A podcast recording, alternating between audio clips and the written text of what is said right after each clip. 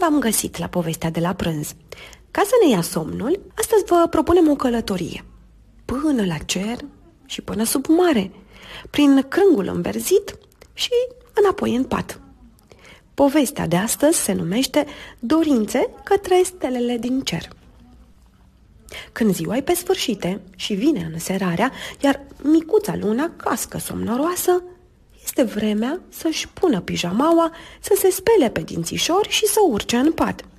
Acum închide ochii, spune mama, ca să ne punem o dorință către toate stelele din cer care au început să strălucească, trimită o dorință acum, ca să ne îndeplinească. Îmi doresc, spune luna, să putem zbura ca păsările. Atunci, hai să fim păsări, spune mama. Hai să zburăm peste crestele munților și peste câmpurile nesfârșite. Doar tu, norii și eu. Să zburăm în jurul lumii, spune luna, și peste marea cea adâncă și albastră. Acum îmi doresc să putem înota la fel ca peștii. Hai să ne scufundăm în mare, spune mama.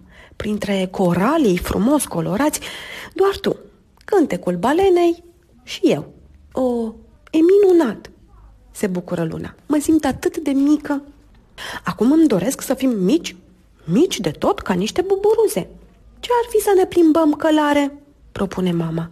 Și să străbatem crângul plin de flori printre tulpini și frunze, doar tu, greierii și eu.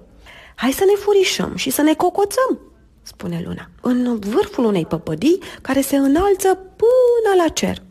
A, știu, ce ar fi să ne facem iarăși mari?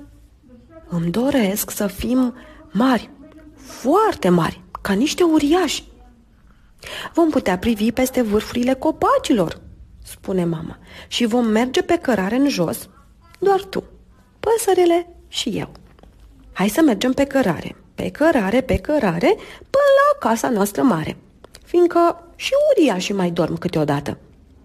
Iar patul nostru uriaș este perfect, spune Luna. Perfect pentru mine și pentru tine. Când uh, ziua e pe sfârșite și vine înserarea, iar luna își închide ochișorii, e vremea ca lumina să se stingă și cuibărită în pat să viseze cele mai frumoase vise. Când toate stelele din cer, vesele strălucesc, eu te sărut atunci cu drag, să știi că te iubesc.